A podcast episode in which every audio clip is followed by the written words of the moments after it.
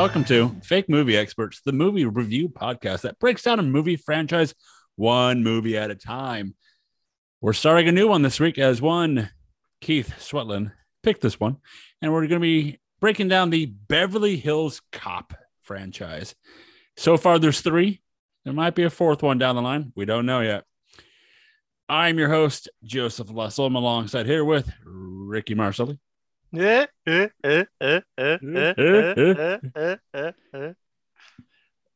The man that we just call above average, you know, he's the stripper of the group, is one Keith Sweatland. Uh, I was going to call him the judge. Dude, boobs. Judge Reinhold? Now, nah. Yeah, the Judge Reinhold of the group. There's something there, there, there's something pretty cool about 80s boobs. They were really like pokey for what like whatever like they like cast like boobs in movies. They really were into banana boobs. Yeah, each, each decade Boobs. has its own tit, and it's pretty rad. Grade A New York boobs. No, but what Uh, I really, very, really wanted to talk very about, very high waisted thongs. right? but I actually wanted to talk about. Uh, if you guys ruined the bit, so I'm gonna do never mind on that. But um, I was What? gonna say I can't, I can't do the laugh. Oh. Yes. eh.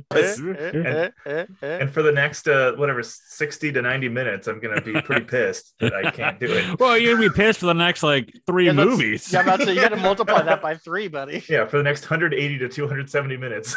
Yeah, you'd be pissed. pissed. Eh, eh, eh, the desperation of a man's laugh. Uh, Okay. So I don't know. there it The is. to this question. It was all right. Yeah. Did this movie originate that laugh, or did the laugh originate on SNL? SNL. Okay. Yeah. And like he just did it in the movie as like a callback to SNL. Mo- most likely that, or or it is it- his laugh. Is that? Yeah, I was gonna say. I'm pretty sure that's just like how he laughs.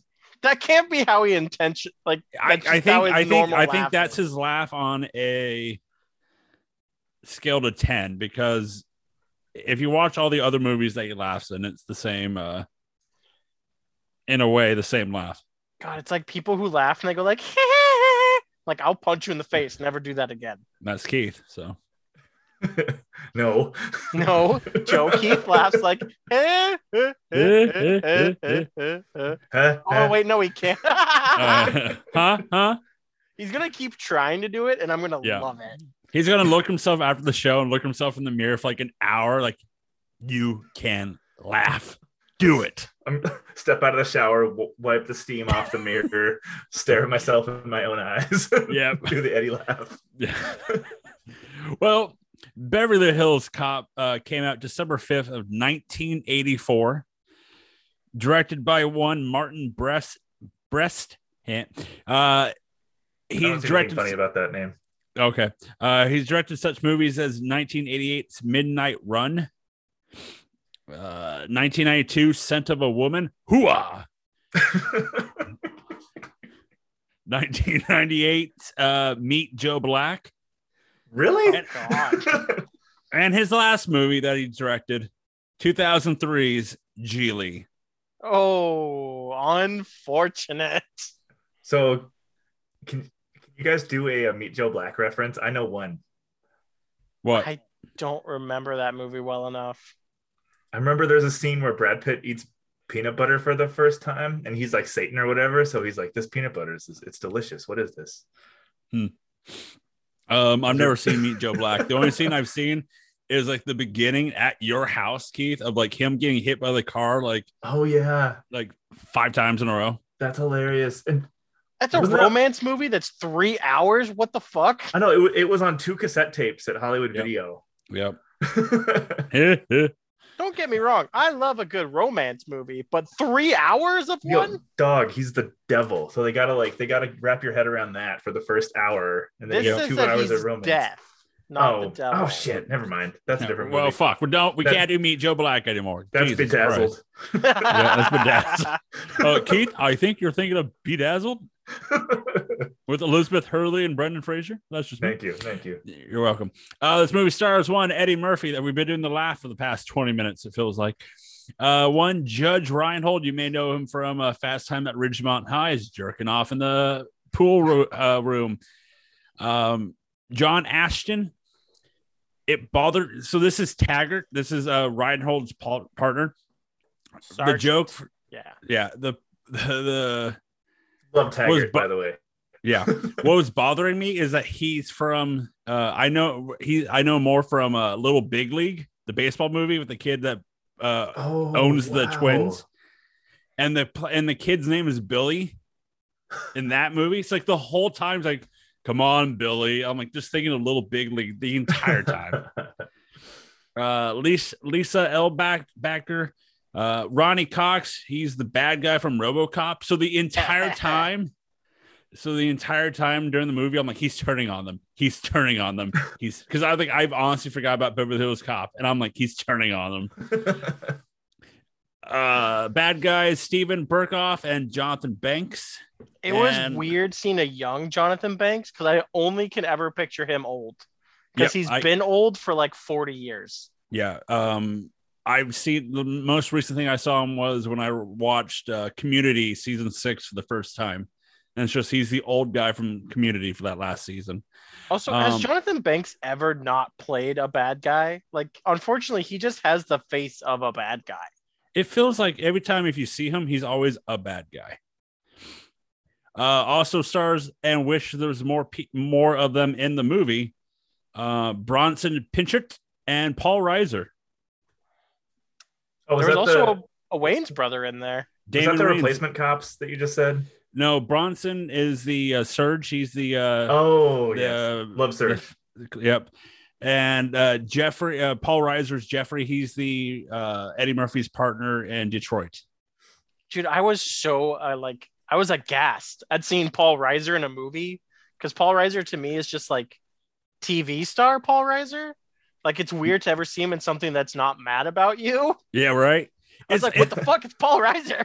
when you see Paul Reiser, you think, oh, he's a bigger star than he should be, like you know, because of.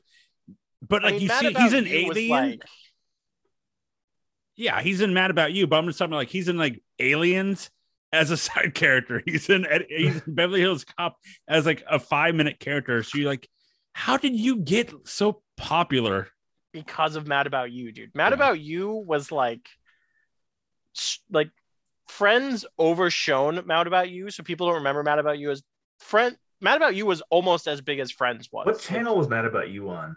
It was NBC too, because it was part of the Oh. Friends universe. Technically, they're all the same universe Yeah.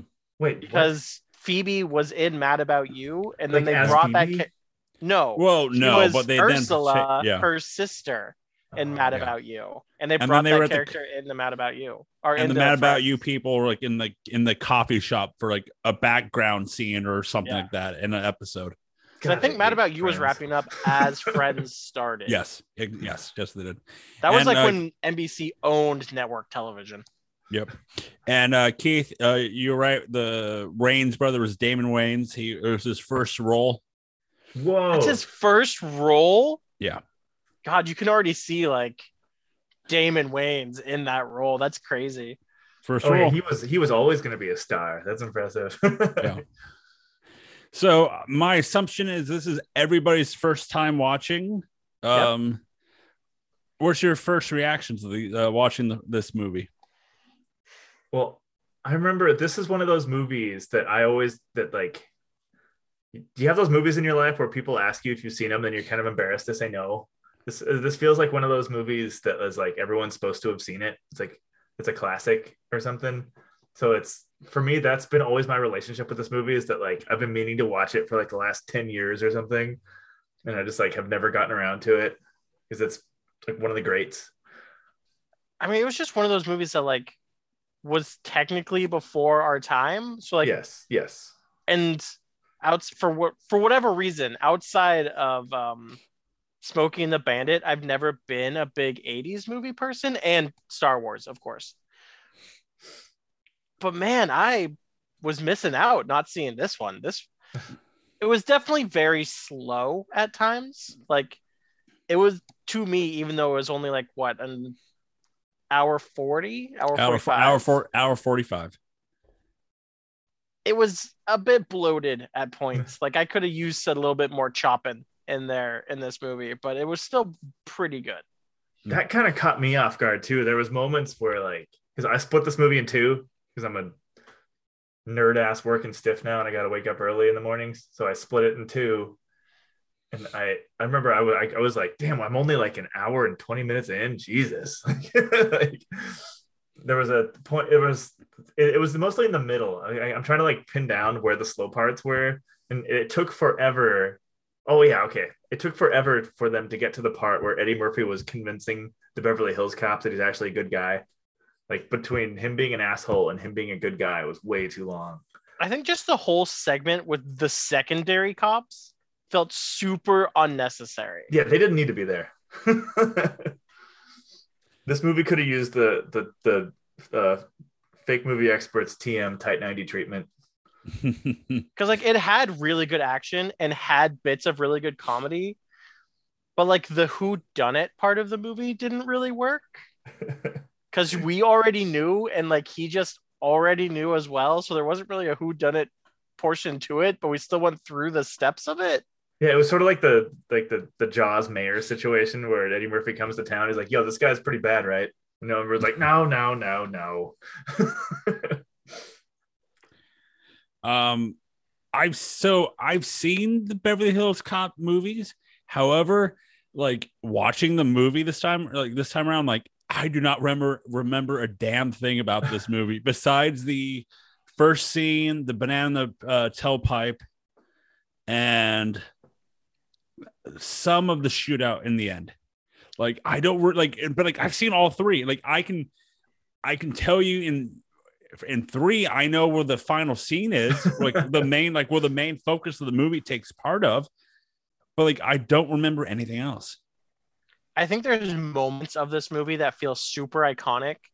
And like I definitely feel there are parts of this movie that were inspirations for the greatest action movie of all times, Bad Boys 2. God damn it. But like that final scene, like I feel like uh, Michael Bay saw that and was like, I want my final shootout to look like the original Beverly Hills Cop well, shootout. Bruckheimer and Michael Bay, I think history will say that there were a couple of the greatest filmmakers that ever existed. so I'm like, as long as you ignore Transformers. No, as long as you especially pay attention to Transformers, which will be featured on Fake Movie Experts in the near future. I'm gonna hate when you pick that, but also love it. But Bruck, yeah, I guess we, we haven't talked about it yet. This is also a Bruckheimer production, which it I is. learned. I learned while I was watching the opening credits. I had no idea. When did Bruckheimer start producing? Uh, well, he started producing in '72. Jesus Christ! Damn. See, he was a producer on craftsman. Top Gun. He's a craftsman. uh, producer on Top Gun, Days of Thunder, Bad Boys, Armageddon, Enemy of the State, Gone yeah, Six Seconds. You have just said like all movies that are like top tier movies to me. Bad Boys you 2. guys are lucky there isn't a second Days of Thunder, or I would fucking pick Days of Thunder. You know, that's uh, no, best that's fucking another... believe when the second Top Gun comes out, I'm picking Top Gun. Oh yeah, that that that might be a group pick. yeah, um, he did you know the CSIs, the Pirates, the uh, the Pirates Caribbean movies. Um, but yeah, he's been producing for a long time. Joe, do you know what he's a movies. producer on, an executive producer on that's in pre-production right now? No, the National Treasure TV series. There's a na- no. Isn't it? Yeah, it's for Disney Plus, I think. It is an enemy of the state. I loved Enemy of the State. A TV Wait, show. Joe, when did they announce National Treasure 3? Uh probably eight like years ago or some ago? shit. well, it really depends. If there's a National Treasure 3, or is it going to be a National Treasure TV show? Or both. No, we don't know yet. It it's, says that it's been announced that he's a producer of National Treasure 3. I haven't seen anything about that yet. So well, we're kind of jumping all over the place. I'm trying to remember Beverly Hills Cop as a cult as a like intellectual property exists in weird places in my brain. Like mm-hmm. like seeing it. I remember like seeing it at video stores. I remember seeing it like before the record. We were talking about the Family Guy scene where Peter does this theme song. so, like, so yeah, I mean it's all it's like the Beverly Hills Cop definitely, and you can watching it, you can see it's like it, its influence spread. Like Bad Boys was the first thing that popped well, into my mind. Well, I can. I'll tell you now before we get into more detailed stuff about the movie itself. Is that this is a action comedy movie, and this is the this is the movie that dethroned Ghostbusters at the time to be at that has the highest rated comedy movie, and then in it was the highest rated R movie Huh. until you can go back to fake movie experts at no sell no Deadpool, isn't it? No. You go to no chamber.com and listen to old fake movie experts that we just recently did. The Matrix Reloaded What? Oh, dethroned wow. it as the highest grossing rated R film in the US. That's a badass And then- statistic. I like and then that. Deadpool Then unseated that. Deadpool beat that, yeah. Okay. But Matrix Reload was dethroned it after 19 years at, as the number one rated R. You know, So- if you just handed me those two DVDs and were like, "Here you go. These are all you get," that'd be okay with me. So Eddie Murphy, like we forget, like this dude was. I mean, King shit. arguably, was anyone ever a bigger comedy star than Eddie Murphy was in the '80s? Like Eddie Murphy was like a I mean, mega star. I feel like well, the '80s were that was like stand-up comedy time, though. that I mean, was you like had your, Billy Crystal, you had your Robin George Williams, Carlins. George Carlin, Richard Pryor, but stand up. Yeah, I mean, Eddie Murphy was certainly a king. He was like, I, I, I'm not sure in his history where he was at this point. I feel like this was a year before My Girl Likes to Party all the time. So like he is like reaching at that peak. peak, He's at Eddie peak. Oh, so yeah, he's the, he's the he's Rome about to crash right because now. he's already done SNL. He's done 48 hours already. He's done Trading Places already. Uh, after after he does this, he does The Golden Child, which is a one to be rumors to be one of the worst movies of all time. Now I And kind of want to then watch. I mean, this man also made one of my favorite trash movies of all time, though, of Pluto Nash, and you're saying Yes. that's worse? Well, a- according to the the people, uh, Beverly Hills Cop two, and then Coming to America. So like this, and this is this is just from nineteen. The movies I just named off, besides or uh, Pluto Nash, was from eighty two to eighty eight. So that in that six years, Eddie Murphy was like top dog. You know. Um, That's a long I- time. I That's also long yeah. way prefer this Eddie Murphy than I do like the Klumps. Even like coming to America, I think I prefer this style of Eddie Murphy than I do like Nutty Professor and like him playing multiple roles. Yeah. See, like, so I'm looking at comedians in the 80s right now, and you have like Bill Murray because of the Ghostbusters and Caddyshack and Stripes. So you have those three movies. You have Robin Williams because of Mork and Mindy, and then you had Popeye. You got Keith's uh, favorite dad figure from the uh, TV land, Bill Cosby, as you know, Bill, Uh, Eddie just, Murphy. some- just some uh, sleepy pudding. Put the pudding in the pop and the Kodak photos.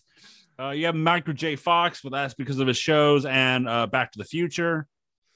So you know there are big names in the time, but I think like from the early '80s, it's Eddie Murphy all the way. Like, I mean, he also has Harlem Nights that comes out in '89.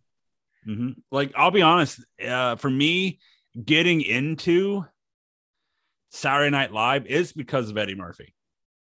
Oh, like I watched one of I watched one of his best hits, and I was just like, "Yep!" Like my one of my favorite skits on SNL is him uh, playing Buckwheat from the Little Yep, Rascals, and, Yep, yep, and he gets assassinated, and like and then it had like for no reason, I'm just like dying my laughing my ass off because of That's let's do it, let's do it in slow motion, and it's just like oh everything's okay, and then he gets shot and wide eyed, and they slow motion everything, and oh. Uh, I have to like inform everybody that Buckwheat has been murdered. Yeah, I used to when I was a kid. I used to run down to Hollywood Video and rent the best of because I used to cycle through all the best ofs on Saturday Night Yep. Live, and Eddie Murphy Same. was on that list. I'd, I'd, I'd, I'd grab that one every once in a while. Yep. I mean, I guess technically Beverly Hills Cop 3 is the beginning of his downfall because holy shit, that movie's not well rated. But man, the early 90s like made a weird turn for Eddie Murphy because like he Mhm. makes Beverly Hills Cop 3, does Vampire in Brooklyn, But then, then he, does, Nutty child, Professor. he does child movies because he does Yeah, he does- Mulan Well, he Dr. does the Nutty Professor, and then he makes that transition, and it's just Mhm. so weird. But it, it's that crazy thing. Cause I'm also looking at his, at his wiki, uh, his IMDb right now, and he transitions to more family friendly movies in a way, but they're not bad movies. I mean, I'm sure the dude still rakes in a. Sh- I mean, I loved that original Eddie Murphy Doctor Dolittle. Yeah, oh, yeah.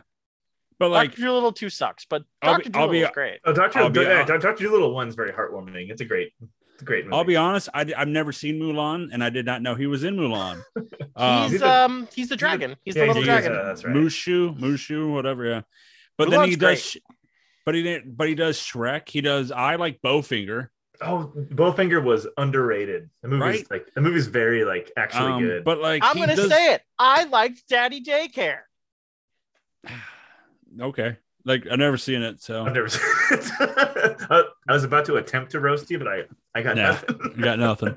Uh, but like he, I'm looking at all his movies, and like he hasn't done a bad movie in a way that people, you know, destroy.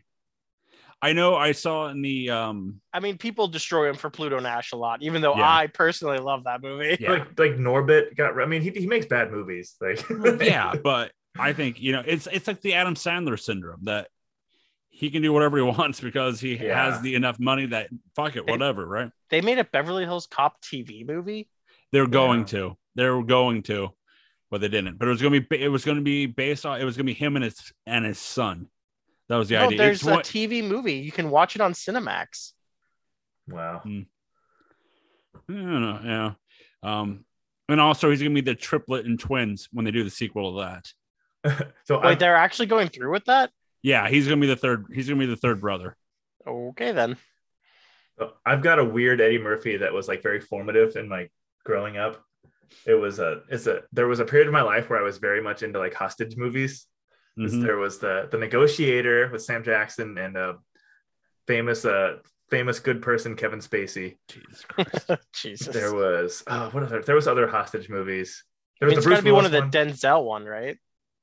Didn't Yeah, was- Denzel do a hostage movie? Negotiator uh, with Wesley Snipes. Um, uh, No, that was Sam Jackson and uh No, I'm thinking of. uh What am I thinking of? I'm thinking of. uh what is it? What's the other one? There's like interrogator, and like, and then Uh, John Q. yeah, there it is. Yeah, yeah, that one's good. But the Eddie Murphy was a hostage negotiator in 1997 in a movie called Metro. yeah. And that movie i remember on uh whatever like normal ass cable plans on the movie channel encore was on was given to most everybody if Yep. you had cable and we had on i had encore for a large chunk of my childhood it was the first place i saw nude breasts It was on uh, encore Okay. Okay. that was very Yeah, no, informative was- the way you said that. yeah it was, it's, it's, it was, it's an important moment you know Funny but, enough, um, also his first erection. Yeah, Yeah. it was on a a 13 inch television it had it was a television that had to like that had the clickies on it Yep. as I'm, I'm, I'm doing the hand motion as if all the listeners can see my hand, but Well, they they can. Keith, I post the video on uh, YouTube. yeah, it's uh, good. So maybe more skin next time. Okay. Um. Anyways, M- Eddie Murphy plays a hostage negotiator in the movie Metro, 1997. I just looked up the year because I was curious when it came out, but that movie's probably really bad. But I was just the right age for like action star Eddie Murphy to like shine for me, and I thought he was so good. And, and I'm and I'm curious to see that again now that I'm older and maybe a little bit smarter. I don't know, but um, I I think action movie Eddie Murphy is interesting, and that the idea of Eddie Murphy being an action star in Beverly Hills Cop was like that's the most fascinating part while I was watching Beverly Hills Cop was like, is he an action star? Like, He was very unactiony for an action star. yeah, but like I thought he was cool, which to me that's an important part of an action star is being cool. I loved how like in your face this movie was about like racial tension without like being over the top about the racial tension. Like there's Mhm. just some lines in this movie where I was like, fuck. Like when the uh like his boss in Detroit was like, Do I look like I just came off the cotton field? I was like, Whoa, you could not do a line like that nowadays. Yeah. No, th- Yeah. There was some good stuff. There was some interesting, like, kind of cool politics in this movie. Like, I, it, this is a working class ass movie. Like, it showed is. poor, it showed poor people, Like it was not. There's a, a- like a lot of comedies and action comedies just have like rich folks in nice apartments having problems now, and like Eddie Murphy had to like struggle to pay for his hotel room. He like wore a kind of a ratty like sweatshirt for ninety percent of the movie. It is Which- the only only complaint I have about this movie is there's no fucking way his car makes it driving from fucking Detroit to Beverly Hills. See, that would have been. They should have cut some stuff out and still made the movie maybe hundred minutes long, and had a scene of him like breaking down in Kansas or something. Because I checked, that's a 34 hour drive now. There's no way that car was going over 55. That's probably Well- like a 45 hour trip. Yeah. He could have got away with it, probably speed, and then show the badge, and they're like, "Oh, sorry, I'm on a No, case." Joe, And I don't yeah. think that car was capable of going over 55, is what That's I was true. saying. Well, there was That's the joke like uh, I like I remember you, you used to drive this busted old Nova. and he's Yeah. like, I what are you still driving drive- now? And he's like, ha ha ha. I still. What are you driving now? The busted ass Nova. Uh, so Rick, give us the uh, plot breakdown so we can get into it. Since you guys want to get into this, Ah, boys, wanna get into girls, non-binary, and everyone in between, please gather around for the reading of the plot of Beverly Hills Cop. We meet Axel Foley and are introduced to a cop who uh, plays between the lines, using evidence to try and create a sting to uh, trap some thugs in Detroit. We learn how Foley uh, does things his own way. And we learned that in his past, he had this very tight knit groups of friends. And well, god damn it. Well, he went the way of police. He had a friend that ended up in jail. And well, they go out to reminisce as his friend is out of jail and they get drunk and they come home. And poor Foley's friend gets shot right in the back of the head. Did not see that coming, by the way. And then we break it down. Foley realizes uh, through his uh, less than Sherlock Holmes s deductioning who has done this to his friend.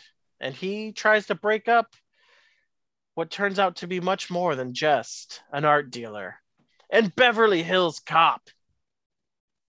I keep wanting to say 90210 when I say Beverly Hills. Da-na-na-na. Da-na-na-na.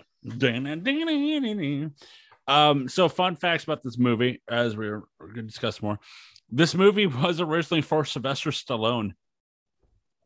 That would not have worked.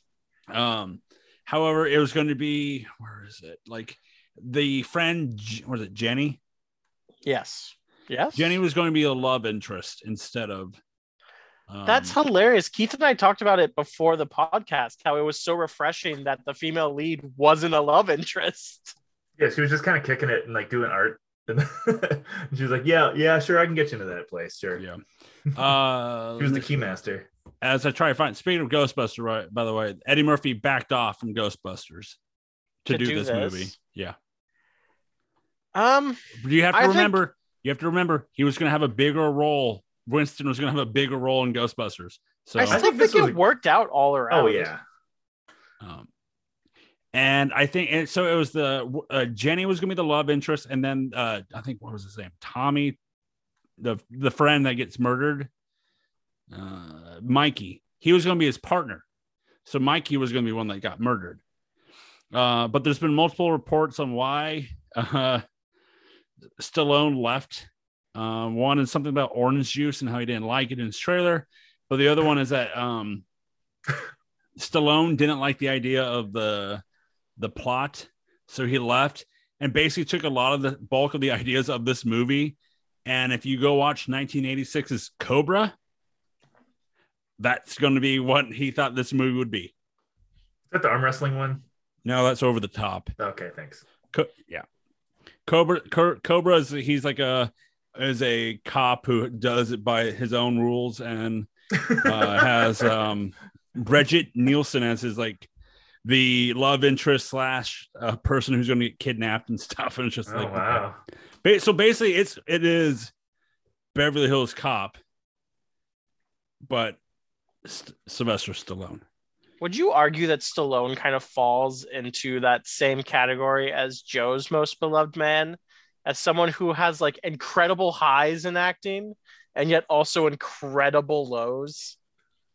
I would say that Stallone is, well, I think it's a significantly like significantly objectively worse actor than Nicolas Cage. But like, But he's also done some like incredible things in acting.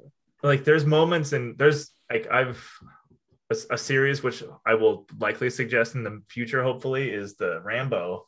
I watched Rambo for the first time like in the last two years, Hell yeah. and Rambo one, the scene like like I think Sylvester Stallone's acting in Rambo one is like spectacular. I mean, I'm no I'm no like drama student or anything, but like like the scene when he's freaking out and like having PTSD and like crying and the by the pinball machine or whatever. Mhm. And, like that was so touching. And, like, but then Sylvester, I don't know, Sylvester Stallone's an interesting character.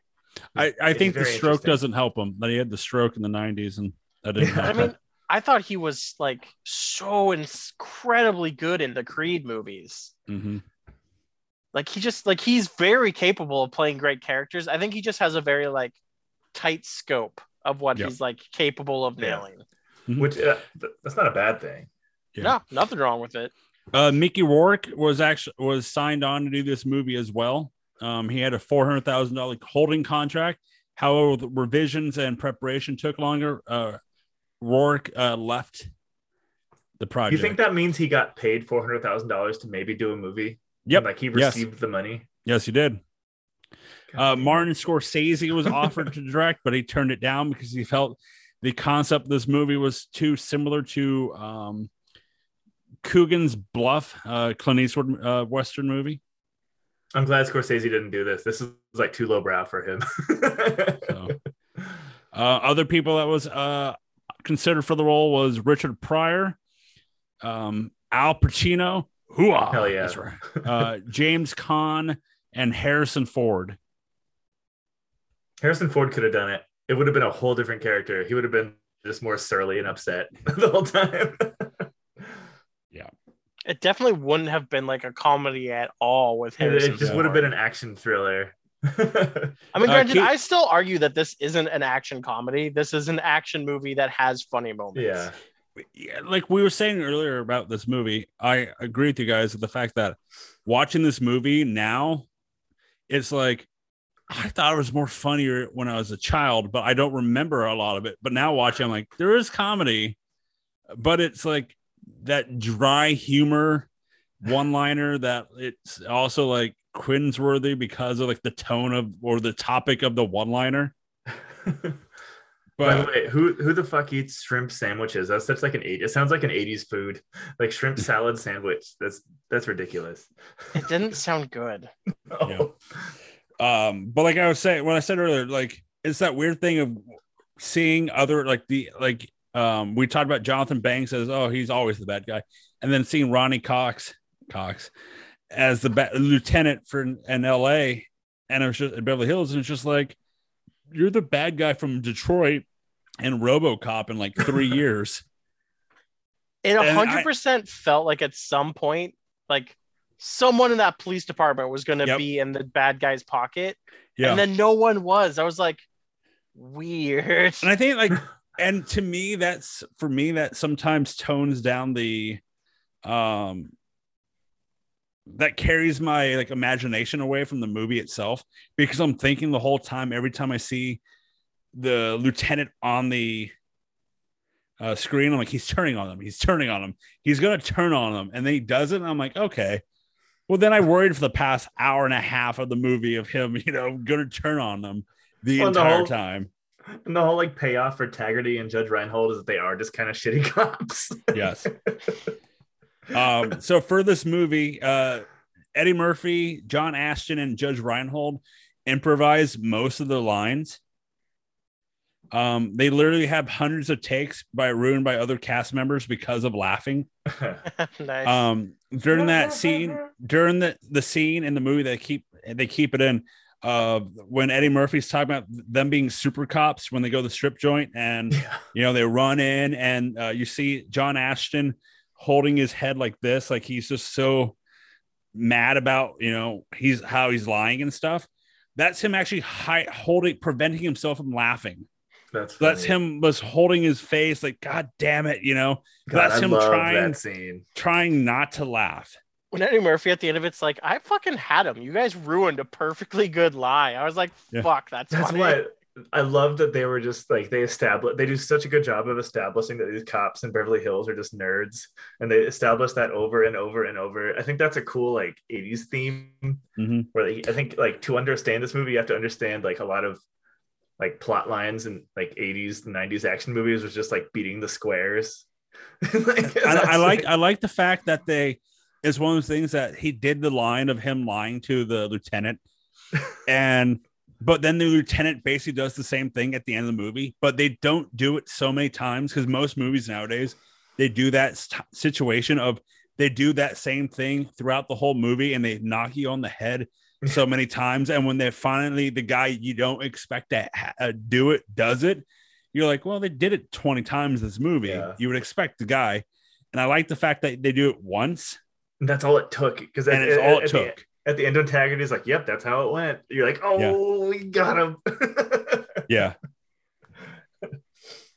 just Before that we get- one The time. only problem is for me with that though was 2022 me being like, oh sweet, a bunch of cops did a bunch oh, of oh, yeah. illegal shit, shot a bunch of people, and then lied about it to make it okay. yeah potato potato So I had a whole dialogue in my head while I was watching this movie because I'm I'm famous in fake movie experts averse for my cop politics. But um, so the way I square it is that this is like a fictional fantasy world, kind of like Law and Order does the same thing. It's exactly the same in Law and Order, where this movie takes place in a world where police are objectively good and criminals are objectively bad, and there's like no complexities. So like there are bad guys and there are good guys, and cops are out to get the bad guys, and the cops are the good guys. And so like once you like Let me square paint you a that, picture. People actually believe that in the real world. yeah, eh, I mean that's fine for them. But um, in like in law, that's why like Law and Order works. 'cause it's like, oh yeah, yeah, these cops are catching that child fucker. That's good. Yeah. I mean, it's one of the problems I think if we watch Bad Boys nowadays and we talked about the fact that they just blow someone's brains out in the middle of that movie. it's, it's the same thing and same thing in Bad Boys. They are the heroes, and the criminals are evil. Evil. uh i like i totally forgot about the beginning scene of like the um Dude, that was a brutal chase scene. Holy The shit. They semi-chase- broke a lot of cars. which by the way i'm surprised in this movie that they start the movie with the the song the heat the heat is on Spectacular banger. oh it's a it's a slapper it's on the uh jack jock jams uh 1998 or something Wait, really? sick. it is on a jock jam Okay, And, I, um, I gotta throw in a little bit of my cool trivia bit for that song. okay So I watched the you lost your extra- virginity got it got it okay Yeah, I, that was the first time I JO'd. I was watching Encore. the heat was on right keith yeah, the heat was on. The, the, the meat was on my the palm. meat is on Gross. Gross. the meat is on was a pretty good joke I just did right there. But uh, oh, the shit, though, the oh, what's his fucking name? The singer of that song. Oh, I got it right. Yeah. Glenn Frey, the singer and performer of part of that, that song, is the other half of the Eagles from Don Henley. Oh, So that- weird. So that's like, and he was an original founding member of the Eagles. So he's like Hmm. the take it easy guy. oh really that's cool So, so like, he's is- probably pretty rich. At this point, yes, but there's a. I watched this because I was so fascinated with the soundtrack. I watched this. There's a little special features, little mini doc thing about the soundtrack on the DVD on the Blu-rays I bought, and they. This was like a last minute thing that the couple of the the two composers, Fred Rich and whatever the names are of the composers. I'm not doing my due research. Harold Faltermeyer yeah him him and his partner wrote that like on like like on a tight deadline like over over one night because and they they talk about how you can tell that because there's like no lyrics in it they pretty much only just say the heat is on and then like a couple other the heat is on. And then they got I, I, I'm I'm not sure how Glenn Frey got involved but they like wrote this on a really tight deadline and just got it in at the Sick. last second. Sick. Um I, I I have to say I like the the uh, couple of uh, Reinhold and Ashton as Billy and uh, Rosewood and Taggart. I thought they were. I, I like that that they were the perfect. You know, you Oh, they were the straight over, man. Yeah. over the top, over the top Eddie, and then you have them. Keith, did you find you got my uh, banana and the tailpipe joke? yes, that scene was. I. It's amazing. Like uh, that was part of the. That scene was part of the soundtrack extra feature thing I was talking about. And like I was noticing, all like they put a lot of care and thought into the way they like incorporated that theme. Mhm. The the dan dan dan dan dan dan. 'cause The they were- Axel F. yeah, what they were going for was their, their main inspiration was Pink Panther because they wanted they Dun-dun. wanted they Dun-dun. wanted Axel Foley to have a theme song to like Hmm. like we will play this song when the plot is moving forward when he is doing something silly or like doing something mischievous or doing some Mhm. action so like Interesting. so they they used that song specifically to like subconsciously make you think that okay Axel Foley's doing some cool shit right now Yeah. It's like it's kind of like if you go to the Dark Knight when the Joker is always on screen, there's always like a subtle tone. There was like, like he has his own theme song, like his own song, and it's just like a subtle subtle tone of like a, a humming mm, type thing that's always behind when he's on screen, and it's always one of those things. If you just kind of, you know, if you look into it, there's always gonna be those those type of songs that are to someone. Example, if you think of Axel F, the song, you're you're 100% going to think of Beverly Hills Cop. Yeah, he came up with the plan to send them out room service to distract them so like Yeah. that's Um, uh, those two, uh, Reinhold and Ashton, were told to just be uh, act like um, a middle-aged couple married for years, that's cool and they and that and they improvised how they did it, and then that's how they got the role. Like Hmm. they just improvised the scene together, and she's like, "Yep, we like you." Outside of them, like my God, Eddie Murphy just acted circles around people in this movie. Yeah. Like comparatively, I'm like, oh man, like Eddie Murphy is like an actor, and then some people are just attempting to act in this movie. Mhm. I, I, I, I, I forgot about the scene, but I, I just love the the fact when he goes and visits the bad guy for the first time, and they kick him out, and they chuck him through a window, and he's like, "What the hell?" is that?" that scene was so good. that, that and he gets funny. arrested. He's like, And he I get arrested. arrested for getting thrown through a window. Those what jokes happened if I jaywalk? yeah that those jokes were great Uh, but like- yeah, like him just getting chucked through the window is hilarious. And i like the way eddie murphy like spoke as axel foley in this he had a weird like cadence and rhythm when he was doing his detective mode he like kind of spoke quick and like efficiently like with the way he was describing what he was seeing and it was hard to i can't think of any examples but i like the way he talked I appreciated that he had different versions. Like there was the lighthearted, having fun guy, but then when like when he was being serious, like Mhm. serious Foley was like actually pretty scary. Like when, like it's like when he, he, kills people I like it's it's but you're right because he's he's the serious he's the funny cop uh tries to play along with the other cops trying to lose them. Oh oh you guys are the B team. Good luck trying to get me. But when he goes see the bad guy, you know, he's just like when I find out that you killed Mikey, I'm gonna fuck you up. And then when he's at the diner, he's like, if you touch her, do anything wrong to her, I'm gonna kill you. yeah Um Oh, but yeah, like the more like darker, serious moments are interesting in this movie. Like Rick, you kind of mentioned in the intro about the the hit scene on Mickey, Mike, what was Mikey. it, Mike, Mikey. Like I, there's there was something in the very deep, far back of my head where I was like, okay, he's probably gonna die here. But then, Well, I then thought they'd at least like cut away. but then, in while I was watching it, I was like, oh my god, they just killed him. they, Yeah. they shove him to the floor and just pop him twice in the face, and I was like, my, Very my mouth was 80s open. I was lack like, of "What the gore, though. yeah. But Uh, I, I thought it was still really violent, though. I thought it still Oh, it was worked. super violent, dude. I You thought it watched him worked. put a gun to the back of his head and pull the trigger. It was yeah, Oh, it was yeah. very gross. It was a gross scene. uh, Eddie Murphy became tired during filming the police station scenes and during the movie. Um, so the crew offered him coffee, but refused to drink it because he was refusing to take any take drugs of any kind during the movie. What changed Eventually- later on in Eddie Murphy's life? Yeah, and eventually he started taking small sips, which he be, uh, became very en- energized and ad lib the Super Cop's monologue. And there are sometimes in the movie he watches eyes are jittering a lot. It's because of the coffee. I like that. right.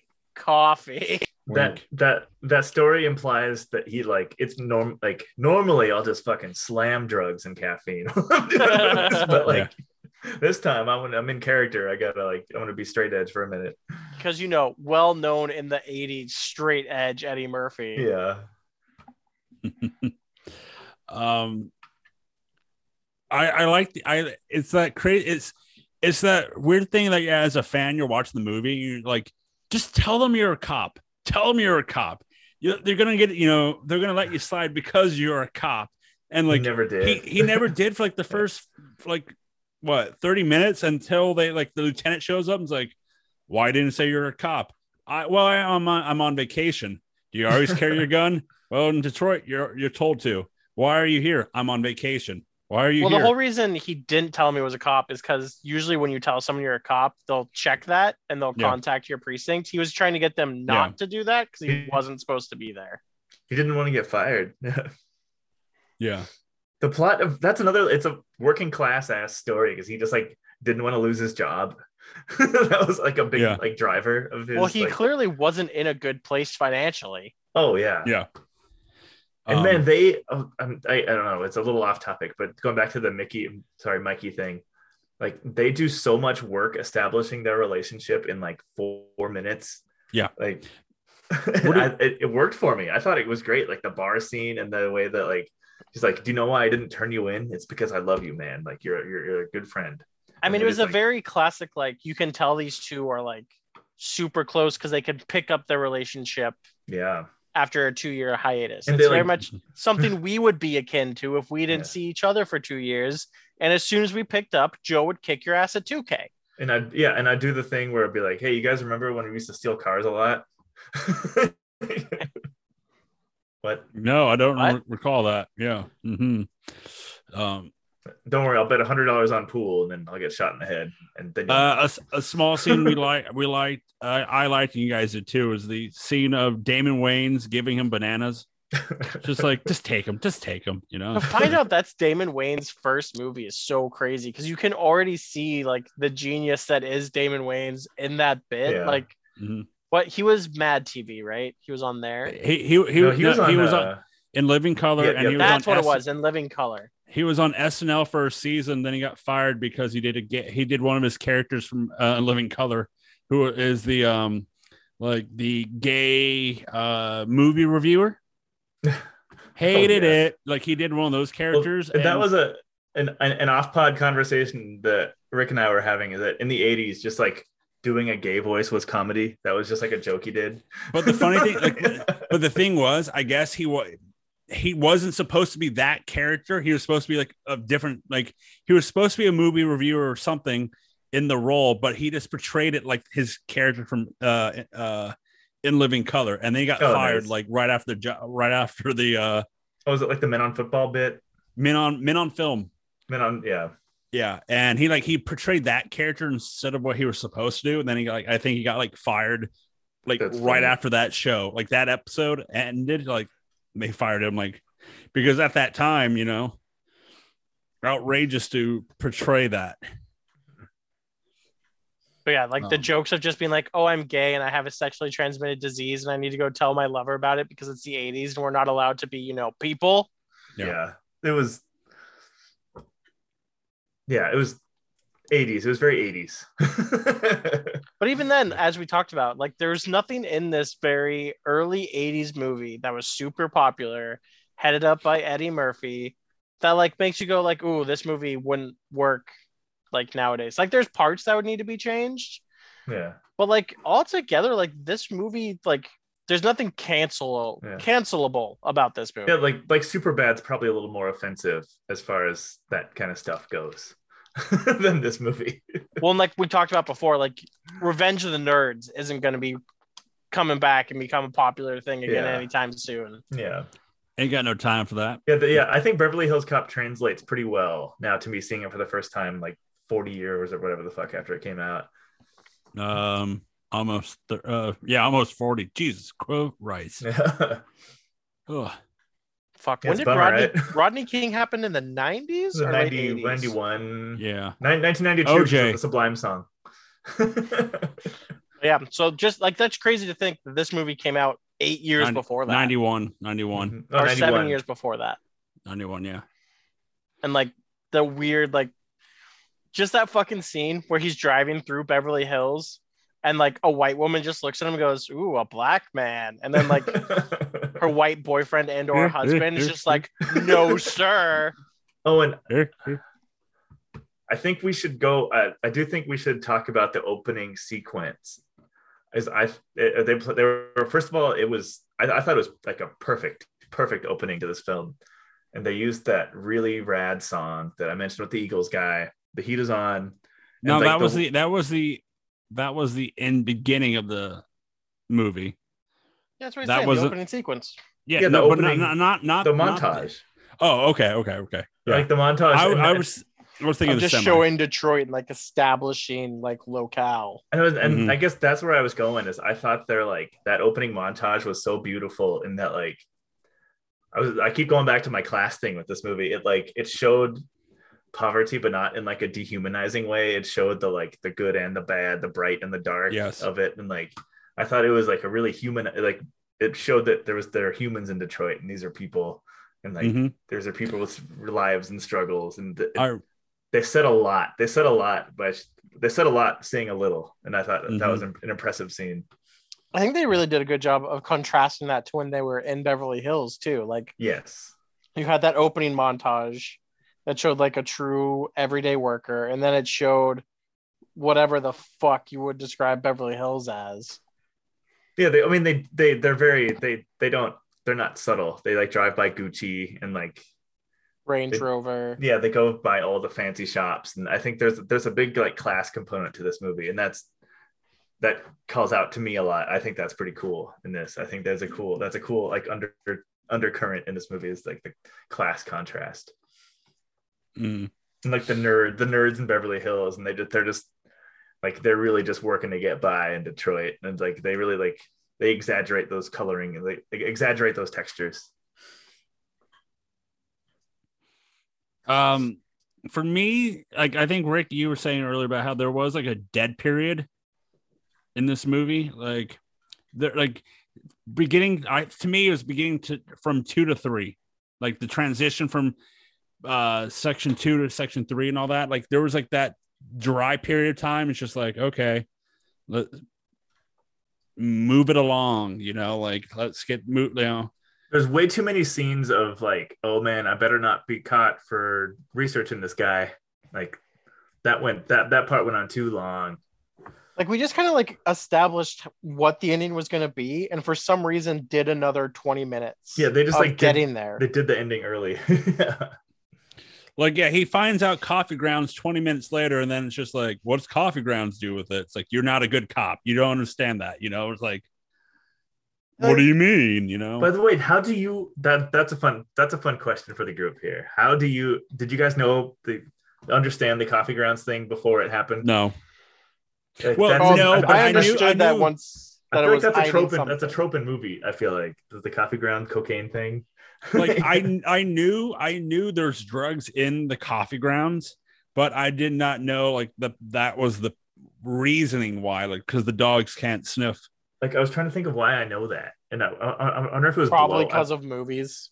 yeah, it was well, it was movies. I'm trying to think of like which movies. I don't know. Was that- Encanto, all, it's probably all Encanto. of them. Yeah, yeah, yeah. Encanto, well known for its intense cocaine uh, shipments. Yes, sir. No, I'm that pretty house sure it was, was. just it- creating cocaine. I think it it was was. actually it, it was Eternals. That's where I learned. Oh that. God, there Had to get it fucking. had to get it Keith, in. I'm gonna be honest. You're starting to uh starting to piss me off about the internal stuff. What? Those, those, Let's, let's just move. Let's move past it. It was Sir- a bad Marvel movie. Can we just move past it? No, Sersi's a big cokehead, and she had to move it, and she had a bunch of coffee in Oklahoma, wherever the fuck. So this is like Keith. Keith's internal love is like uh, the Bad Boys too. That have some way, some way, somehow it always gets brought into the movie, into the show. But like since Eternals has come out, Keith has constantly said it in one way or fashion. It And lives I don't my, think it's gonna end. it lives in my body, like like you know, like acid lives in your spine, so that when you crack your spine, sometimes you have acid flashbacks. I don't. think that's true. Well, no, it's it's not necessarily true, but it's a it's an acid thing. Never mind. Keith, I think you've just done too much acid. in your life. So, so Keith, how was your uh, sexy horny level when we went to the strip club? Oh, I, I was giggling because I was like, "Oh, there's got to be a stripper, like a stripper scene. There's always a stripper scene in these movies." And I, And it I thought it was was great. I loved it. just there to be gratuitous. Well, I mean, I guess it was also there to establish how good Al- uh, Axel is at like reading situations. Like it just kind of like continued to show how strong of cop he was, and Yeah, I was then to say, show I that to the to the detective duo, so they could start trusting him. Like he knows what he's doing. Mhm. yeah, because I, it didn't feel gratuitous to me because of all that stuff you just said. Like I thought it was Yeah. some cool character building. But it was still gratuitous because it was at a titty bar. You could have Well, done they it just showed- there literally just- anywhere. It was they had the 80s, they had the 80s boobies they showed for a second. I literally I- have a note on my paper here that says boobs on it. I like You the said you only fact. took two notes. I like Yeah, the one of them fact that the fact that a rated R movie had partial nudity and it was like one tit. That's like that's your nudity right there. Yeah. This movie was definitely R more because of all the like Yeah. swearing than anything else. Yeah, there was And some good dub- cursing. Some cursing A great bunch of cursing in fucks. Uh, Eddie Murphy dropped a hard N. Which- Which that scene of him, uh, because because uh, how uh, you know smart and wit witty he is. The fact of him getting the hotel, saying that he's from the Rolling Stone and he's going to be interviewing Michael Jackson. Yeah. In at this hotel, and you know they don't have his room, and just he just draw, you know, just goes off about how you know Michael Jackson. The the what was what was the article? But like Michael Jackson on the top of the rooftop or something, and then Uh, it was a really it was a really clever line because it sounded like a Rolling Stone headline. I like the Yeah. line. He's- I forget what it was. It was really clever. But Yeah, that movie like- that inter that was like the most the second most stressful part of this movie about how he was going to pay for that awesome room. I was so worried about that when I was watching. And it. he I just like, got how- away with it in the end. Like it, It just, just worked out. for. I loved and and it, he he got a suite that he got had to pay for a single, which was two fifty a night. Which Yeah, honestly, I mean, I would take a single room right now Yeah. in a hotel at two fifty nine. Hotels are stupid expensive now. Yeah, that's like that. That's that's a five hundred dollar room right now. Yeah. If not more, if not more, Yeah. more because it's in Beverly Hills. yeah, yeah, like a Uh, penthouse ass room in Beverly Hills. no, I'm just talking about just getting the single room price would Yeah, still yeah, be yeah. ridiculous. Yeah. Uh, the the guy at the end at the front desk was the director of the movie. Nice. Oh, that's funny. Um, but I like that. I like that scene of him uh just go fri flipping out, and it's just like that just works. Just works. Of just you know the idea of him is like, I want my room. You guys don't have my room. What the hell? You, you, you do you want me to cause a scene because I will, So, sir. What is wrong?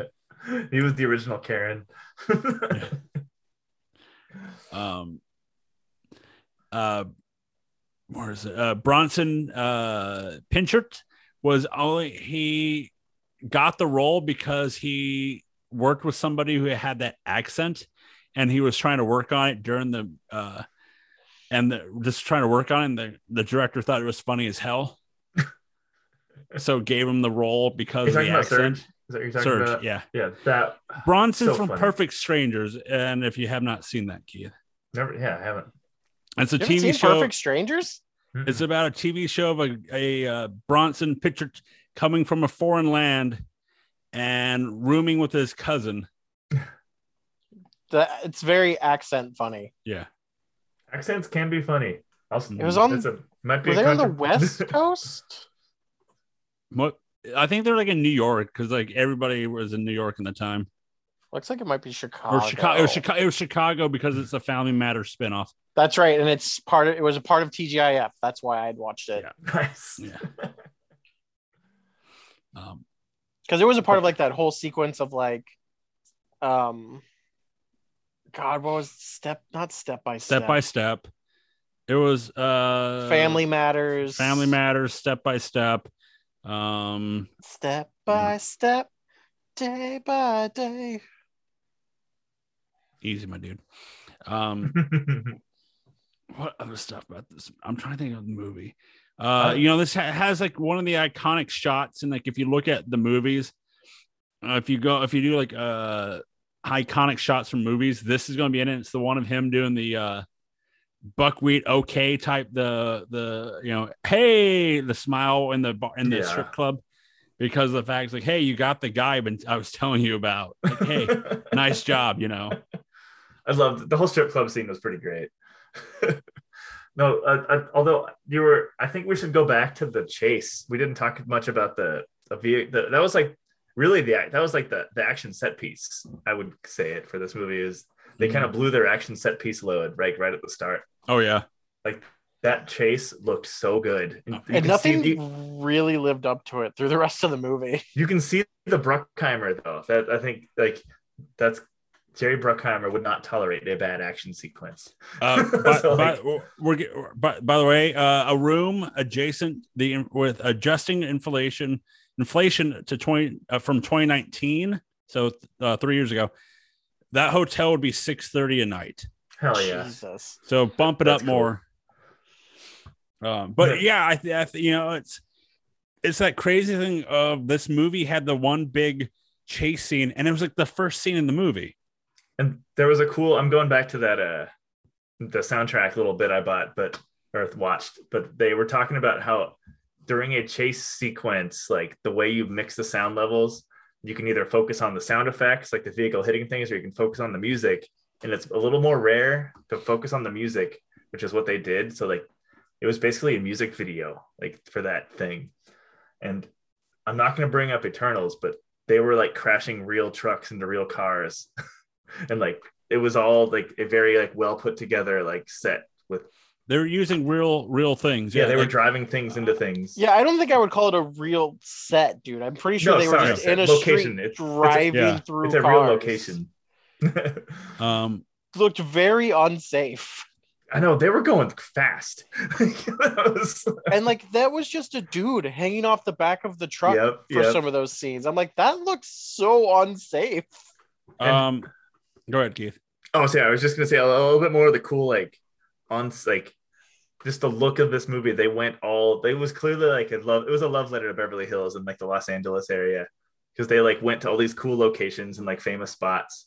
And they that scene when they're walking up to city hall i was watching a little clip with one of the producers on youtube and they were saying how like in reality like all there's a scene where all like all the flowers are looking pretty when they're all walking up to the front door and they were like they had to in real life the flowers were like kind of dead and not so nice there. So they like dug them all up and the film like the production company like replanted their garden for them and like made Mhm. all these flowers look nice and these bushes look nice so they could like walk up and have this six second shot like look really pretty. So they did all Um, this work for this this the- little tiny shot. They called the uh, the truck used during the opening chase sequence was referred to as the train because Nice. its front bumper was replaced with a steel I-beam, uh, so it could plow through anything that came in contact with it. and it did Uh, Eddie did most of the stunts during it, however, not the one flying out of the nice of the of the uh, truck. Um, but uh, stuntman did it. But I guess uh, the one who did it did not want to go back into the truck after the, the shot. Um, but uh, they filmed a lot of it in Detroit, and they filmed um, the chase scene in Detroit, and they filmed a lot of the movie also in L.A. and Beverly Hills and stuff.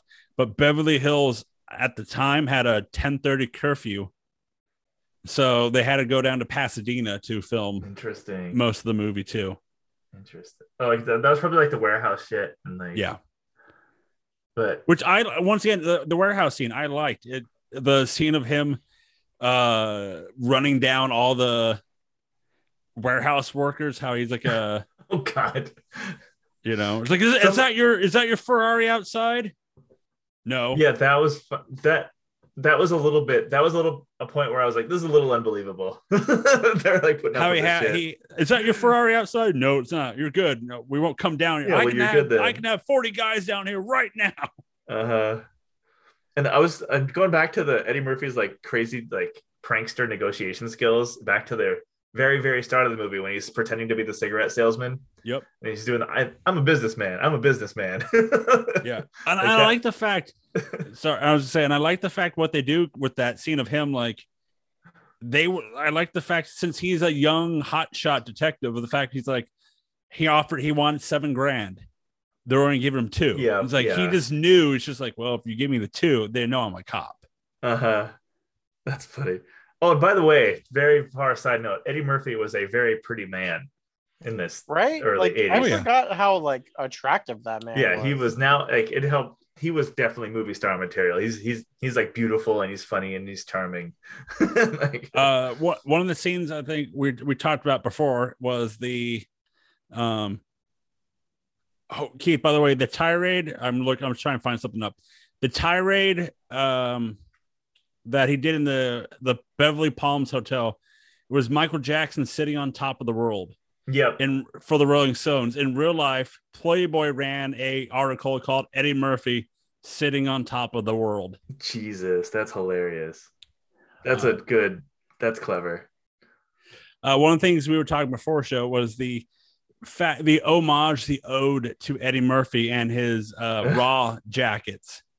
As he's walking down LA and it stops him for a minute and he just sees, you know, the old the raw leather red leather jacket and jumpsuit and they had a black and red one and it's just like I was just laughing like even in 1984 they're taking shots at him in a funny way of his stand up. Well, I didn't think it was shots. I thought it was like. Oh, like- in, a funny way, not like I thought uh, it was like a tip know, of the cap, like homage. Like, yeah, yeah. because I mean that's uh like Amy Schumer lately did a bit called the Leather Special, and Amy Schumer's dad sucks or uncle sucks, but like it was a clever clever name for her comedy special because she was just referencing Eddie Murphy's outfit for like the name of her comedy special. She Mhm. called it like the leather special because he was wearing his like kooky ass leather suit. So like that Eddie Murphy is like that raw outfit is very famous. Mhm. Uh, one of the one of the funny things we were just talking about a minute ago about like the difference between LA and uh like Detroit is Mhm. I like the fact they show that way too of how low grade like the police station is for Detroit, but when you go to the LA one, it's like you know see through mirrors, Yeah. high high GPS, which at the time wasn't a thing. That's right. Yeah, when I was watching that, I was like, wait, wait, they can do that? GPS was not a thing in 1984. That's so funny. I'm not going to say like they got the the idea. It was- probably It was funny seeing situations in this movie that cell phones would have solved. I think there was Yeah. a couple of those. It was like, yo, you, like you could just call Judge Reinhold out there. He can come in and help you. but like how low class the Detroit yeah. uh thing is to what the uh LA one is. And like it's the same thing for the RoboCop franchise too. It's like I feel like they use the same fucking police station Mhm. because when you see the police station in Beverly Hills, it looks like it's a mansion, a high school, you know, like a Yeah. uh my joke is the TGIF high school shot from outside when they're going to the next scene, you know, it's like oh, this is big. Yeah, that stuff was cool. Yeah. No, that yeah. The movie was fun. It's it's like talking about this movie is a lot more fun than because that like we're that little part where it dragged like really bummed me out.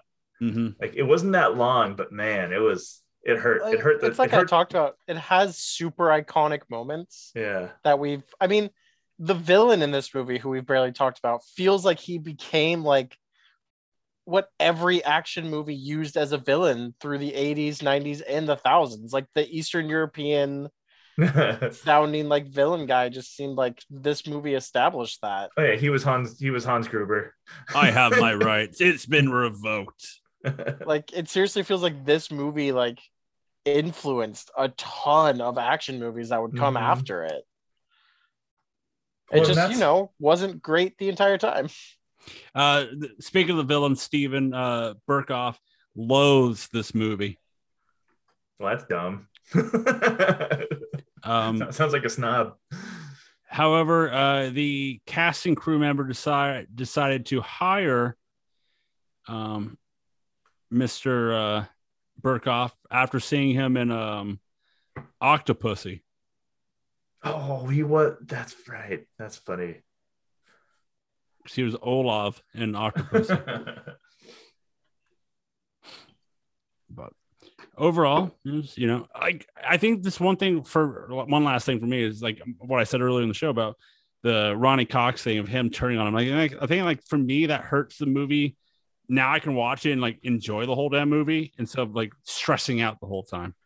Uh, but I don't think it will uh, ruin the uh, star ranking here. No, and Um, the the dragging part is my only real complaint. I don't think it's gonna hurt it that much. I don't think it will either. Yeah.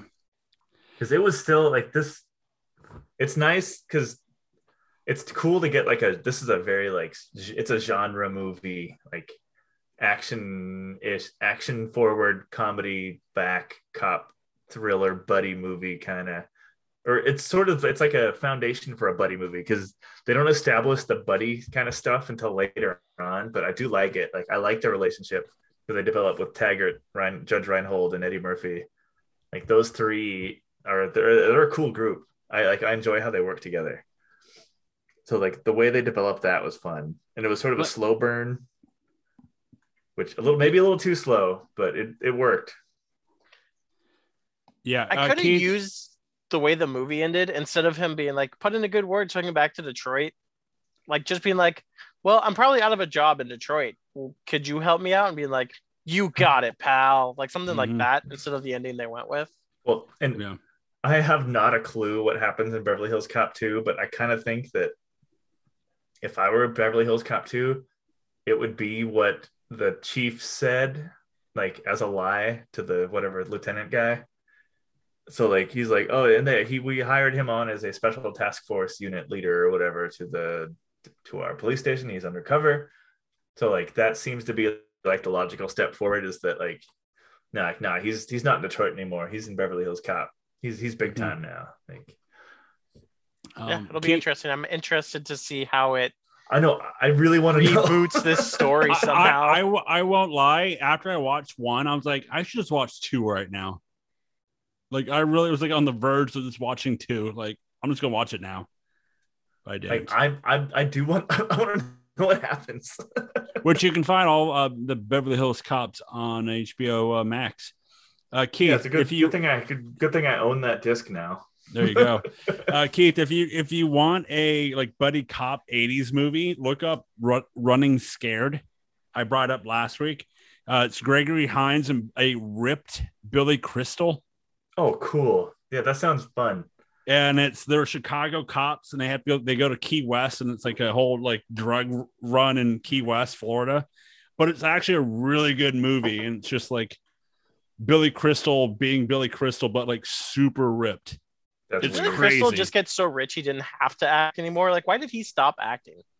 That I'm, yeah, that part. maybe he just like found cool projects or like likes to hang out with his dogs or cats or something. Yeah, and he he got a lot. You know, he had all the big movies, and it's all his stand up. So like he and and Monsters Inc. That kind of yeah, Wazowski. yeah, that kind of you know put him away for that. But yeah, he didn't do much after. he's got that Uh, Pixar money. Yeah, Yes, he does. But look up uh, Running Scared, Keith. I think it's on Okay. Prime. It's a and the- surprisingly we did it for the queue, which you go to nosellentertainment.com to find that. Yeah, the this movie made me want to like take in more Eddie Murphy content. Like, Yeah. I want to see more like, like I've never seen Forty Eight Hours. I need to like, I, I love Nick Nolte. Like, I need to watch Forty Eight Hours. I've never seen Forty Eight Hours. There's two of those, so down the line. Yeah, Uh, which, by the way, in 48 hours, um, Eddie Murphy, you know, I'll save it. I'll save it. I don't want to ruin something because it's uh, a couple people in this movie are actually in that movie as well. full frontal. Is that what you're about to say? Is he just full? yeah, frontal? there's full frontal, and I don't want to. I don't want to ruin it for you. Just get to see Eddie Murphy's Wang just Yeah. full on, just in all its glory. Yeah. Yep. All right, so guys, what do you guys think the budget was for this movie? By the way, I'll just say this now: Eddie Murphy got four million for this.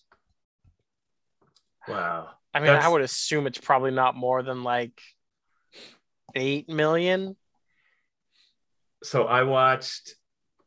It's. I, I guess it sort of applies to the next one, but I watched the uh, Johnny uh, Johnny uh, uh, Car- Johnny Carson interview with Eddie Murphy regarding Beverly Hills Cop Two right Mhm. before the record here tonight, and he's 26 years old. He's 26 years old on that show, and uh, it's Johnny Carson's such, such a weirdo. He's asking him like what it's like to be rich, like assume like because I guess he's it was weird because he's been rich for a while at that point. Mhm. so like he's like, do you ever just like walk down the street and buy stuff? And Eddie Murphy just kind of owns him. He's got a really cool energy on the show. And I guess I, I forget where I was going with that point, but Yeah, I don't know either. Yeah, but- I don't know how we got from the budget to that, but well, no, because Eddie Murphy made four million dollars at this is where I was. It started. Yeah, oh, okay. I don't have an ending, I'm so at four million dollars in 1984 is like that's a lot of fucking money. Yeah. I would have stopped working if I made four million dollars right now. I'd I'd quit. You probably couldn't right On a- now with inflation. I'd, Keith, on a, I'd make it work. Keith, on a side note though, I did see a, an uh, interview. I don't know when it was, but it was like super, super like off topic. But it's that uh, making money and they a- asking questions. It's Like, uh, I saw a thing about like Eminem. They asked him about like, you know, m- how much money he's earned and stuff, and he's like, I don't know. I asked my, I, I continue to ask my agent if that, um, if it's okay for me to buy this. And he's like, he like he's like how what watch do you have on? And i forgot what it was but he had like a $20 watch on. That's funny. and it's just like the guy's like you can buy rolexes and like you probably could buy rolex the company. He's like no i'm good. I'll buy the like the $20 you know There's like $20 two way people who have lived flat ass broke go with money. They either don't understand the concept, so they never like blow their money that bigly, or they again don't understand the concept and blow through it all. yeah uh the budget for this movie though was 14 million dollars Wow, that's a lot. uh yeah uh for the gross for this movie domestically it got 234 million dollars Jesus, that's Holy cool. shit, that's so massive. That sounds like a sequel. I don't. That's what I was gonna say. I don't think they had the idea of doing a sequel until how big this movie blew up. That they went, all right, we gotta do another one. Uh, the internationally, you got 81 million. So worldwide, they got 316 million dollars for it. made over three hundred million dollars than the budget. That's insane in 1984. yeah, that's cool. Yeah, yeah. So they that's they uh, yeah they like I said I don't think they were planning on doing a sequel until um it was in the box office it was number one for 13 weeks Jesus. Jesus. um but yeah it was number one for 13th like I said and it only opened to 2006 theaters. Hmm. um so yeah it's that crazy thing of it was a low um release but uh keith before i move on do you have a review from a dead man? He is uh, very much alive at this point. And uh, i think i've i've mentioned it a couple times on the cast but this was back in the times when like it, action movies were loathed by critics. So like it was and it was cool to like movies that got bad reviews. So Mhm. but and it's it's not that bad a review but roger ebert gave it two and a half stars out of four.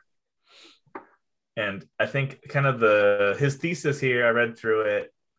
I guess th- this first paragraph's pretty good. I'll do a little read a little reading series for the gang here eddie murphy looks like the latest victim of the star magic syndrome in which it is assumed that a movie will be a hit simply because it stars an enormously talented person Thus, it is not necessary to give much thought to what he does or says, or to the story he finds himself occupying.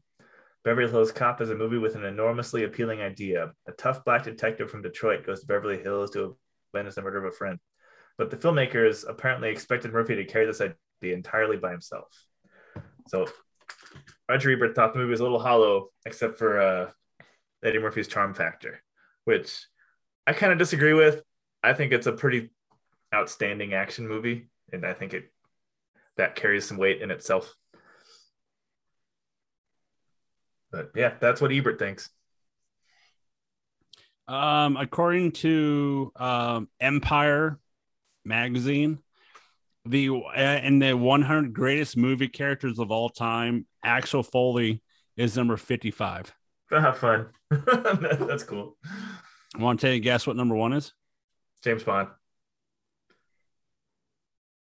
John Wick. James Bond is two. Druig. There it is. Uh, Indiana Jones. Oh yeah, that checks out. That's that's a boring pick. Yeah, yeah, yeah. Uh, Han Solo's three. So, uh, top three in greatest characters of all time. Harrison Ford has top. He's sixty six percent of the greatest characters of all time. Yep. He's a good action. yep. Um, Uh, Killer. at a time and at the time, Entertainment Weekly magazine ranked Beverly Hills Cop as the third best comedy films of all of the last 25 years. Wow. And according to So to weird because it's so like not that funny of a movie. right, Uh, that's the Well, crazy. Although, it- like when it's funny, it's very funny. I thought. Yeah, but it only That's has true. like five funny Yeah. bits. that's true. Uh, according to a uh, British novelist, says that this movie is a flawless masterpiece. So it's that crazy Nice. kind of That's uh, Um, that's a bit far. okay, chill out. no, no. So let's go to the box office for December seventh through the 9th of 1984. Oh, th- this will be interesting.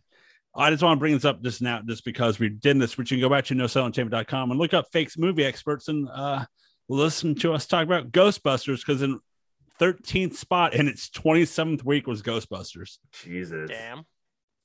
Uh, coming in number 10 in its 12th week with 634,000, Amadeus. Amadeus, Uh, Amadeus, Amadeus, Amadeus. Dr. Sayus, Dr. Sayus.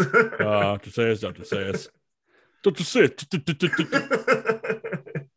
Uh, coming in at number nine in its third week with $660,000. Uh, Falling in Love is a Robert De Niro, Meryl Streep movie. Interesting.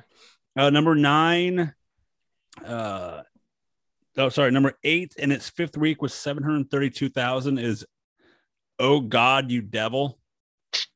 Sounds like a porno. not George Carlin. Is, No, not is George it- Carlin. it- George Burns. Yeah, yeah, thanks. Yeah, yep, yep, yep, yep. It's a George Burns Also, movie. a, he- that was a heavily featured encore movie. yeah, it was. Him and John Denver in the first one. yep. Uh, coming in at number seven in its third week with 931,000 is Supergirl. Like Cool. Like uh Superman, Super- Supergirl, or Yes, yes. Yes. That'd be fun The- to watch. That would that's like a Q movie. So that's what they tell me. Um coming in at number six in its fourth week with one million dollars is Night of the Comet. Uh it's a sci-fi movie. A comet wipes out most of life on Earth, leaving two Valley girls fighting against cannibal zombies and a sinister group of scientists. okay, I want to fucking see this I know movie. that sounds that sounds awesome. It's on Pluto TV, so Good. That's good to know. Uh, coming in number five in its fourth week with 1.2 is Missing in Action. That sounds super familiar. Oh, it's a Chuck Oh. Norris movie. Nice. Did I, did By the way, do you guys for- remember? Do you guys remember Chuck Norris's Bowflex ads? Yes, he still does it, Good. I just thought I just I just that that like or did. that kind of appeared in my brain lately, so I thought it was something I needed to get out. I out. think we did Missing in Action for the Q. I don't recall. No, we did Invasion USA. Same plot. Uh, coming in at number four in its seventh week with 1.4 million, The Terminator. the Terminator came out this year. Yeah, I, I- we've discussed it. A lot of movies came out in '84 through I've this heard- time frame. I've heard some fun, some fun, some fun arguments that one is actually the best one. So I'd I'd like No. to go back. No, well, they're we- we- different movies. One Yeah. is like an actual like horror movie kind Yes. of, and two is an action movie. Like they're Yes. Yes. different genres of That's- movies. That's why I, I have a hard time believing it because James Cameron doesn't do wrong. Yeah. Uh, coming in number three in its uh, first week with six million, City Heat is a Clint Eastwood, Burt Reynolds movie. Nice. Per- nice. I can't wait to pick Smokey and the Bandit at some point. By the way, Hell yeah. Uh, coming in at number two in its first week with 7.3 million. 2010, the year we make contact. is that a sequel to? No. No. 2010, the year uh, You're thinking of 2001 Space Odyssey. nothing happens. Uh, it stars Roy Scheider, John Lithgow, and Hel- Helen Mirren. Helen Mirren. Holy yeah, shit. it- it's a, a joint U.S. Soviet expedition and sent to Jupiter to learn exactly what happened to Discovery. Dude, why is there all these bomb ass sci-fi movies? Where is this in my life nowadays? That movie's probably like very cool. Yeah, rumor. Yeah, what's the rating? I can just find it now. Uh, it's a six point eight out of ten. So yeah. Oh, it's like Um, okay. So yeah. So coming in number one in its first week with fifteen million dollars. So I made back the budget, and like I said, four million of that budget was for Eddie Murphy. Uh, was Beverly Hills Cop. Jesus. So let's go to the ratings, shall we? Uh, IMDb gave this movie a 7.3 out of 10. And Rotten Tomato, all critics gave it an 83. Top critics, 63. And audience, 82. So we're gonna rank some uh, rank this movie, uh, do some rankings as we do best shootout, best villain, best fashion, best laugh, and best movie. right, Most best rewatchable, you piece of garbage. It's That's not that rude. hard. Not I that got- hard. Why? Like, how- why- I, He must I- have very he can't. must have very thin blankets at, at his place. No, he hates hot cocoa. No, I have short blankets because you gave you gave uh gave the producer one for Christmas and it's too tiny for me. So What? A... you think he just drinks chocolate milk, like warm, cold? No, dude, he drinks Coke? Yoo-hoo. Oh, I love just choc- YooHoo. That's just I love fucking drink. YooHoo. No one likes YooHoo. You're lying. I love YooHoo. He's- You're being a contrarian. You know what? You're, golf you are not one to You know call what? anyone a contrarian. Yeah. You know what? You contrarian piece of shit. I'm gonna bring a YooHoo to the golf course tomorrow. Okay. I'm gonna show you what's up. Bet. Bet. Fucking no cap. No cap. I'm fucking. I'm gonna get a fucking six pack of YooHoo. Down it. Dude, he's dead ass right now. Yeah. Fucking a, a, a yoo-hoo for every bar you get. You asked me a lot, so I need He's plenty. gonna die. So I Uh, know we didn't talk re- much, but best shootout is the ending of the uh, That's movie. the only of- shootout, really. Yeah. I guess the the strip club, but that was like one no, shot. nothing gets. Oh, Which, yeah, by the way. I like the shootout at the end because of the fact that it when uh, Rosewood and Taggart are like laying on the ground and like Rosewood gets up, it's like you are under arrest, and like they shoot at him, and Taggart's like, if you do that again, I'm going to kill you. that And then when all the backup comes up, he does it again. He's like, see, I told you it would work. I love that joke. You are under arrest. Put down your weapons and step two feet away from it. Keep your hands in the air. I actually Um, appreciated the fact that the cops reloaded in this movie. yeah. Yeah. I was thinking when he when when Rosewood was reloading and he's talking about smoke uh um Sundance Kid, Butch Cassidy, the Sundance Kid, I was thinking he was gonna go like John Wick mode and just like shoot them all because he's like just talking and reloading. I'm like, he's gonna do something so cool.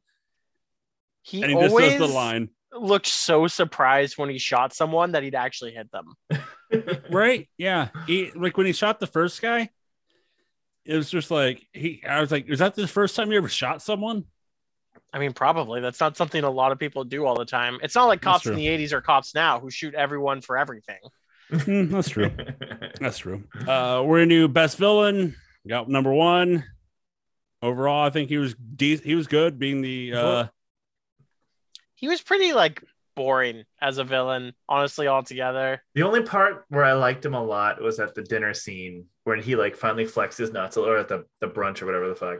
He yeah. like kind of he kind of flexed nuts a little bit. He was like, "Dude, like I'm really powerful. Like don't don't do Mm-hmm. this." I, I thought that was kind of fun. I like that scene. Uh, we have best fashion. We're in Beverly Hills, Co- Beverly Hills, so we had all the fashion. One I like much the, the cutoff sweatshirts. I love I love the cutoff sweatshirt. Yeah.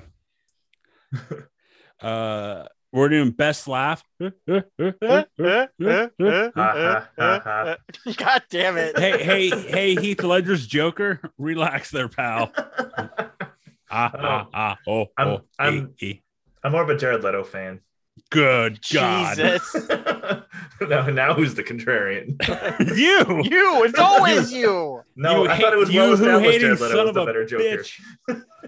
You know what, Rick? Keith, uh, Keith actually likes the last three Star Wars. Um, I'm gonna. Sh- you're gonna be shocked when we do them. Be like, no, like, like, five stars. like the Five scene, when, like the scene when they pull the tarp off the Millennium Falcon. My heart stopped and I cried and I clapped Yeah. at the movie theater. Five stars. I I'm still it. fucking angry to what they did to going to Lightspeed in that fucking ninth movie. where like No, wait, everything wait, about wait, you Star Wars up to that point like talks about like how dangerous light speed can be, and you have to have these like specific routes. And then they're just like, nah, dude, we just light speed jump between like atmospheres and planets. Wait, you didn't know about uh like a Oh, like God. a See what hyperspace happened. skipping? See what happens, Rick. Keith's love for the last three Star Wars movie has cost has now derailed the Beverly Hills Cop to talk about Star Wars, which we're uh, We're hopefully never doing not it. We do. cannot do them. It's Hopefully dangerous. not That's do. dangerous. That's it's like the- dangerous it's- game. It's like a the hey hey I I found this really cool little uh, like arc thing. Should I open it up? There's a bunch of Nazis around here. So like, Yeah, yeah. Should I I, would aim it or not? I I would promise I won't rather do the faces originals. I would rather do the originals. That'd be fun. Or, one, two, do- three. I- no, you know what? Honestly, I'd rather do the prequels. We would do them all. God damn, but we're not going to. I would We're not want if we to. ever do Star Wars, we're breaking them up by the three. Oh yeah, the yeah. We're one doing, the, the one safe opinion on this podcast we have is that the prequels are better than the sequels. Oh, by far. by So oh, that's easy. That's easy. Yeah. Okay, that's safe. We can Yeah, all we're, but- all, we're all we're all friends here. We're good. but for some reason, you still think the last three are your favorite. I don't know why, but you know, even though you No, say like- that, no, when when when when I declare my last name is actually Skywalker, like knew it. Oh, Beautiful. fucking hell. and you're going to declare you're going to declare how Rey is actually a, the best Jedi of all time. We'll get If- into if that when we do those. Palpatine fucks. That's all I'm saying. there it is. And then we're can, overall we get, can we get back to the track? yeah, yeah, I'm wrapping it up right here.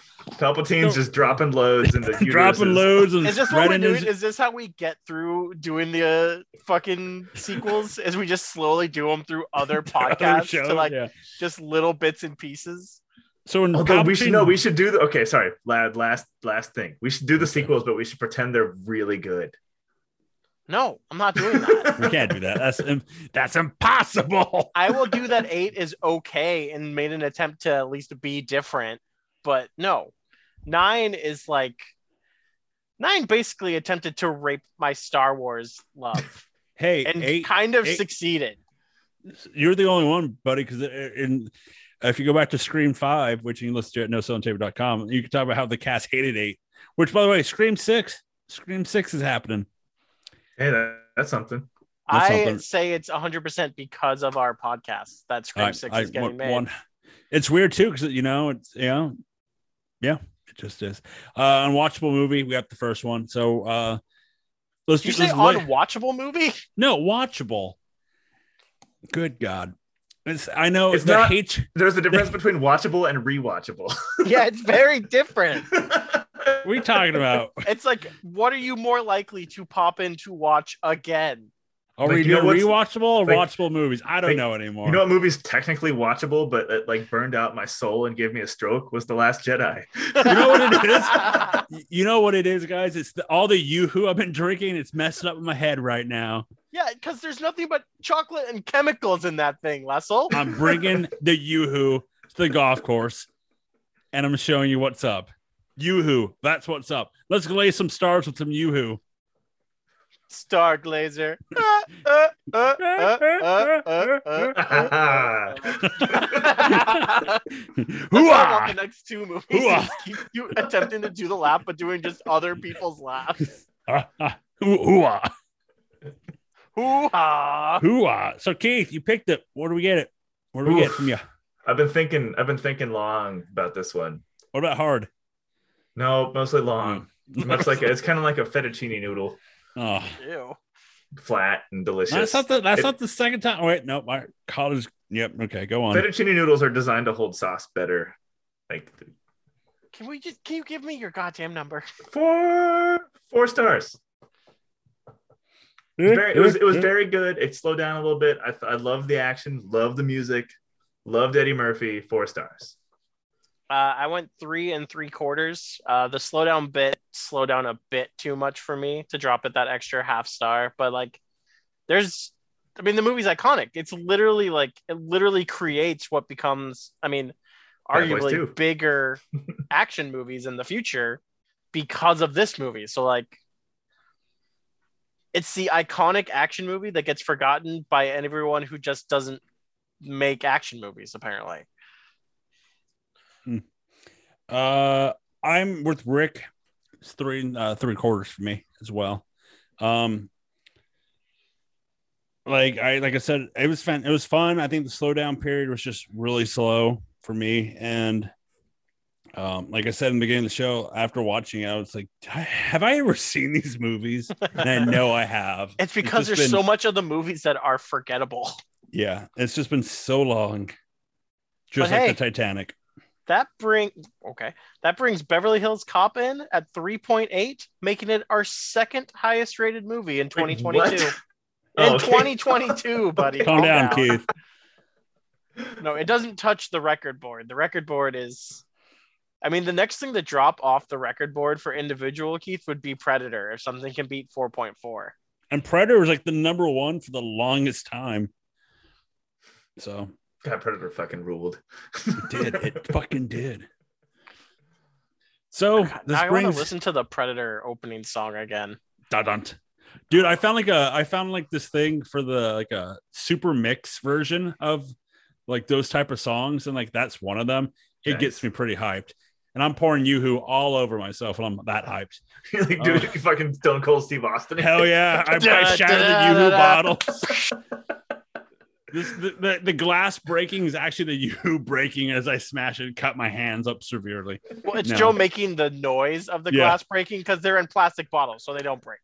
I don't know. The ones I did The break old, them the, from the old do. ones were in glass. I Yeah, the old ones were in them glass. Yeah, but I would assume they're probably plastic nowadays. No, they're still, they're still glass. They're still glass. That's But this brings it into Beverly Hills Cop as we're moving on to Beverly Hills Cop 2.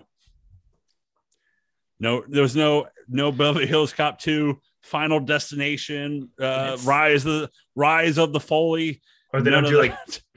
Beverly last Hills Cop Foley. parentheses 1988 or whenever the fuck it comes out. yeah, none, none of that. Beverly Hills Cop Dose. It's the 80s. They don't put a whole lot of thought process into what they name the movies. That's true. That's true. As uh, one movie was called "Oh God, You Devil." Let's not go. uh, I digress. Or Amadeus. Amadeus. Ah, Amadeus, Amadeus. So this brings it then to this week's episode of Fake Movie Experts. You can go to nosoentertainment.com. That's right, nosoentertainment.com, where you can use the promotional code of use lube to see what Keith's hiding in his, in his butthole. Did you say use lube or you who? Yoo-hoo at use lube. you, get- you get the yoo-hoo flavor. you who flavored used lube. at nosoentertainment.com. That's right, nosoentertainment.com, where you can find all of our blogs, everything Keith does up his butt, and all of our podcasts. And like always, you can listen to all of our Find us on. YouTube also. There it is. You can. And like always, you can listen to all of our podcasts wherever you listen to your podcasts.